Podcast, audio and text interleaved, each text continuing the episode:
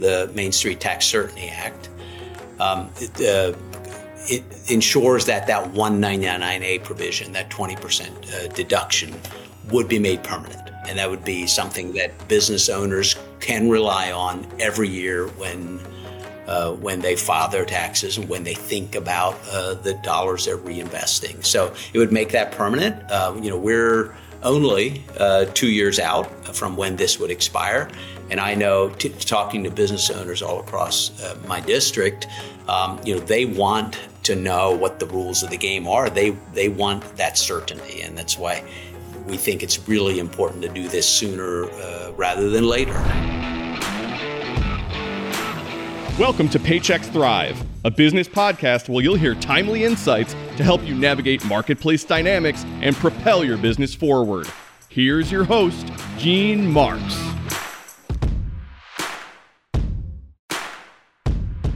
Hey everybody, it's Gene Marks and welcome back to another episode of the Paychex Thrive podcast. Thank you so much for joining me. We're going to talk taxes today, but it's a really important tax topic. And I know this is like singing to my dreams as a CPA. I have Congressman Lloyd Smucker on, as a Republican from the state of Pennsylvania, not far from where I live. First of all, Congressman, thank you so much for joining me today. Yeah, thanks for the invitation. I'm looking forward to our conversation. I appreciate the opportunity. Me too, very much so.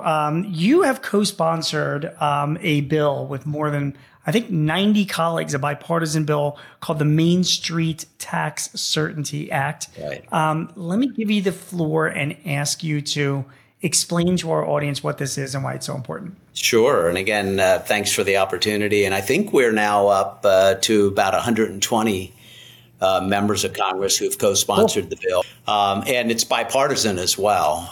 And so that's why I think not only is this really important, but there's a very good chance we're able to get this done. We're going to continue to build that support, and had a very good reception so far. So essentially, this supports the title of the bill is called the Main Street Tax Certainty Act, but it supports what we often think of as our Main Street businesses. These are not the big C Corps. These are not the public corporations, but these are, everyday mom and pop companies to larger privately held companies as well.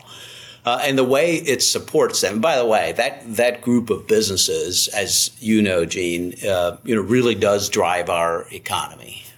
It's about 95% of all businesses in the country are what we call closely held businesses. They're either S Corps, LLCs, or sole proprietorships, something other than the C Corps. They create 7 out of 10 new jobs right now. They're creating, or they already, more than half of those employed are employed by these closely held Main Street businesses. And also, if I can add, like half of small businesses in this, we've been spouting these numbers for so many years. I'm hoping they're still right, but they do generate, small businesses more than half of the U.S. GDP as well. That's right. And when we talk about small businesses, generally, a lot of people have different definitions of what's considered to be small, but the Small Business Administration defines it as companies with less than 500 employees. But even so, you're absolutely right. I mean, big generators of jobs. And for the purposes of this bill, it's any closely held company. So it could be a much larger company as well, just any company that's not a C Corp because of the way it affects the tax code here. I was a small business owner myself for many years, 25 years prior to first serving in the state Senate and now in Congress. And so I've seen the impact. I also. Another piece, and I'll get to the question eventually, but another piece why this is important. I think a lot, I serve on Ways and Means Committee, Budget Committee, Joint Economic Commission.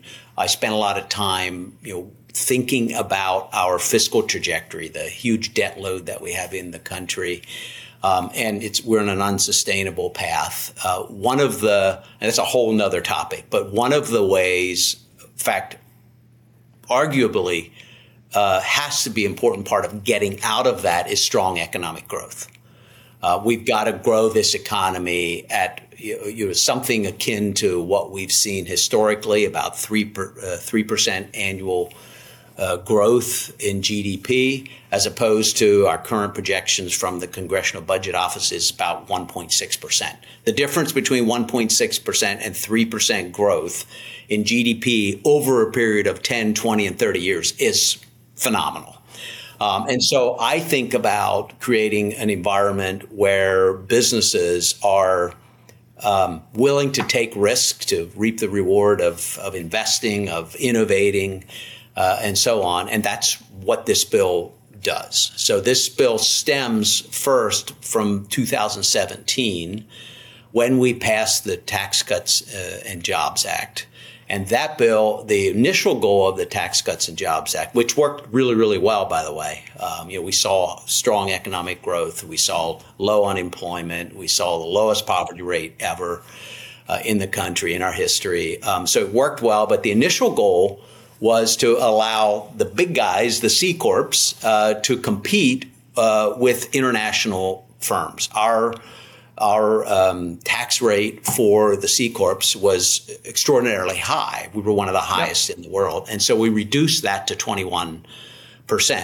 So then, along with that, you have the S Corps, the closely held companies that are competing with the C Corps, who have the highest tax rate now is, I think, 37 or 39%. You'd know that better than me, but we're way up there, much higher than the 21% C Corp. And so for the first time, if I can just, I apologize for interrupting you, but to explain to our audience as well, because your point is very well taken. S Corps or any kind of pass-through entity, they could be partnerships, they can limited liability companies. They don't get taxed at the corporate level; they get taxed at the individual level. So, where you're saying, Congressman Smucker, is you're right. The C Corp, that tax rate was reduced to 21%.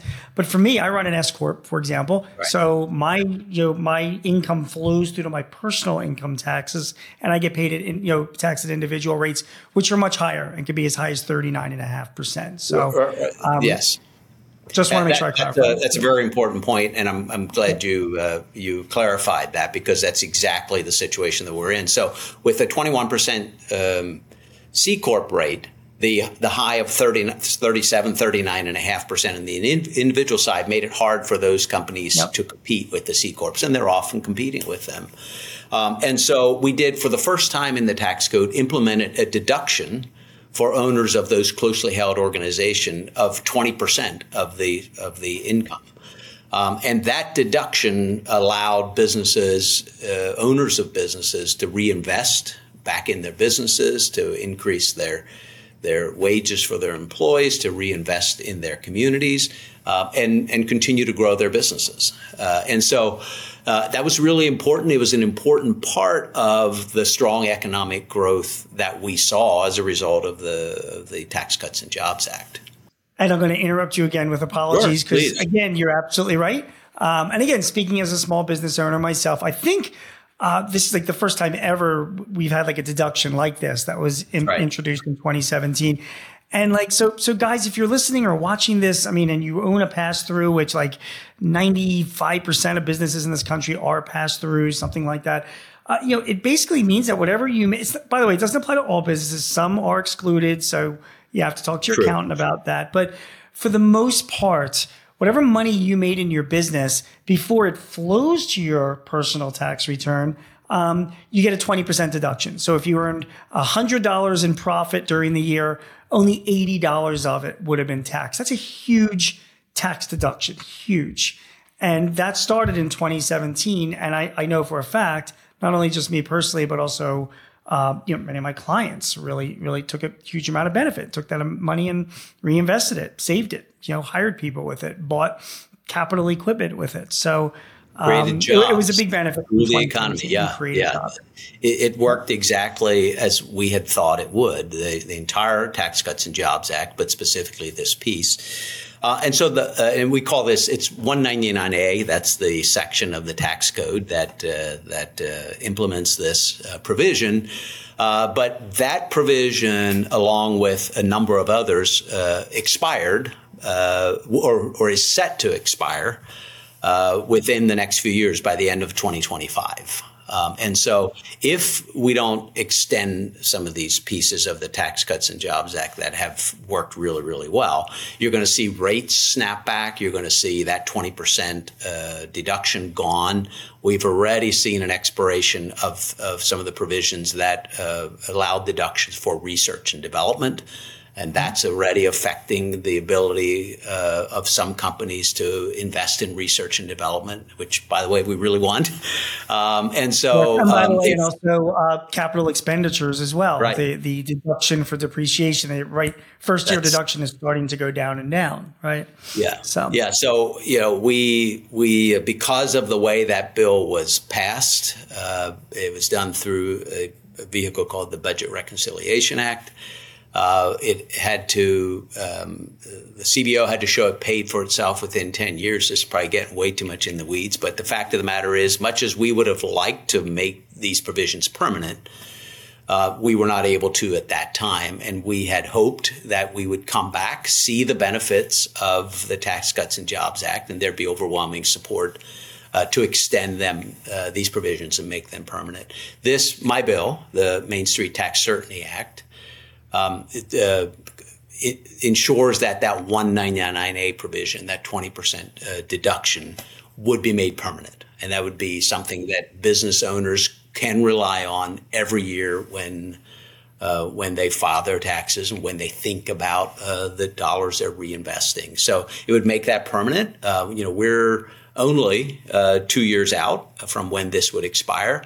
And I know, talking to business owners all across my district, they want to know what the rules of the game are. They want that certainty. And that's why we think it's really important to do this sooner rather than later. And we've, as you said, introduced this bill. We have broad support on a bipartisan basis. We have close to 120 co-sponsors now.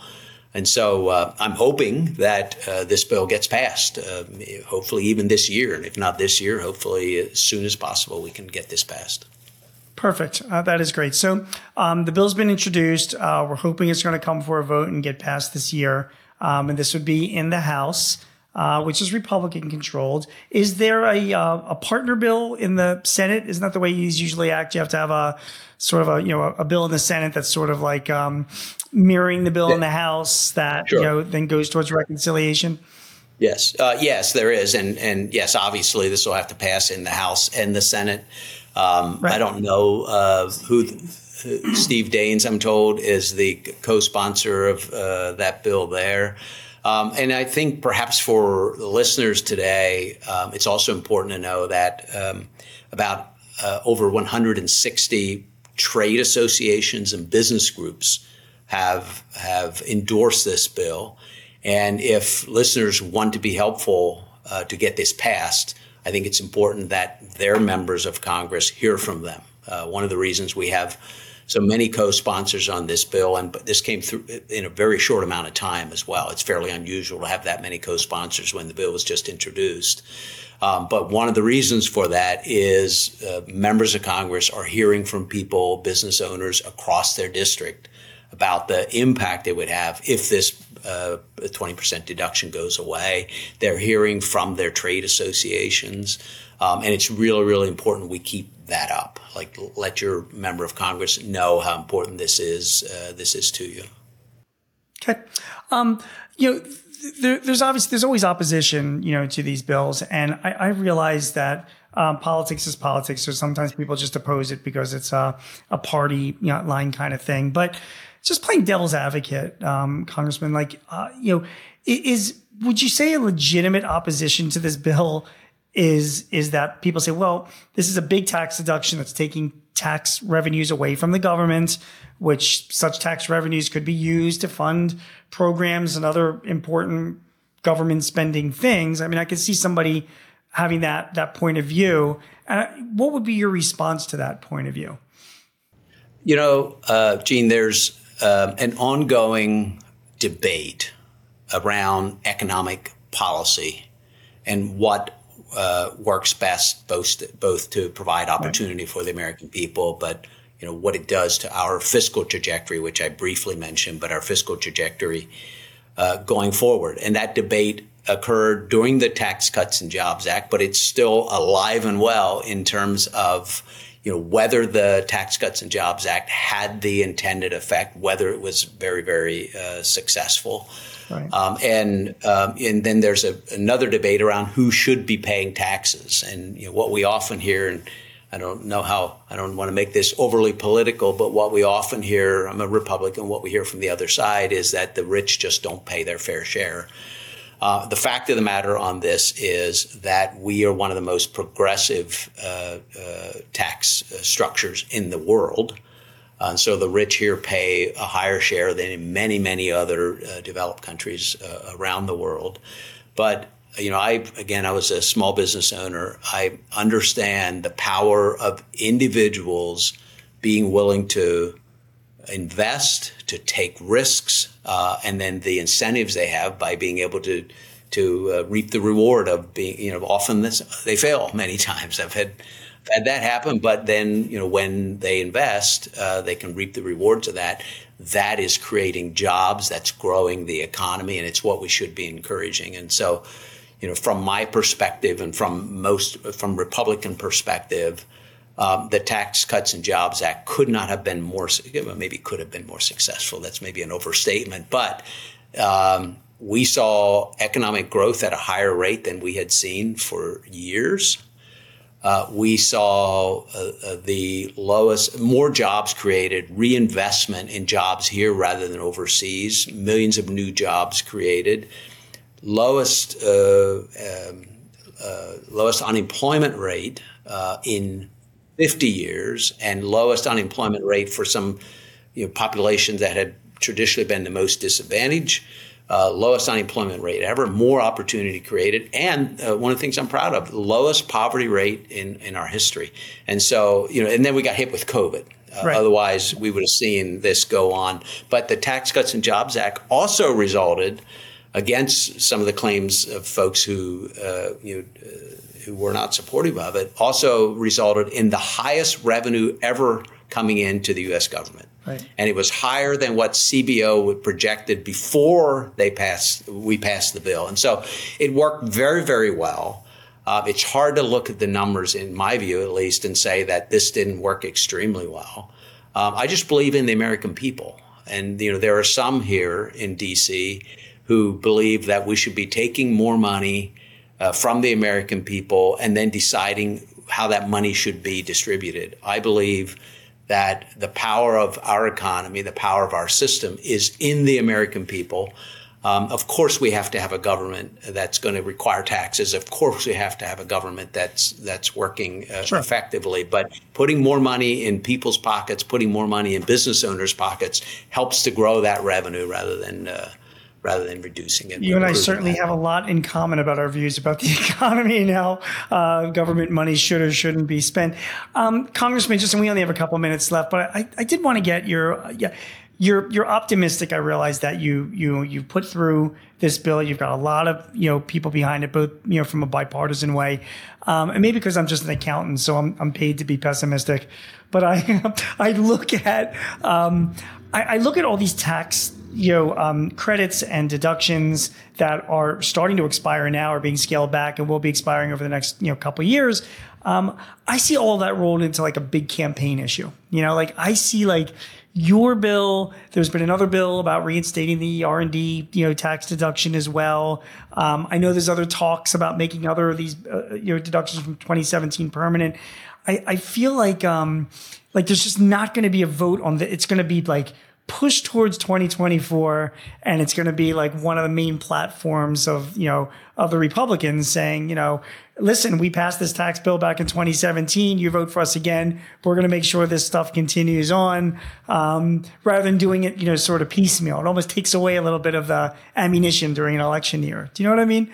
And I was wondering if you can comment on that. Am I being naive for saying that, or no? I don't think you're far off. That these economic issues are going to be, I think, the key.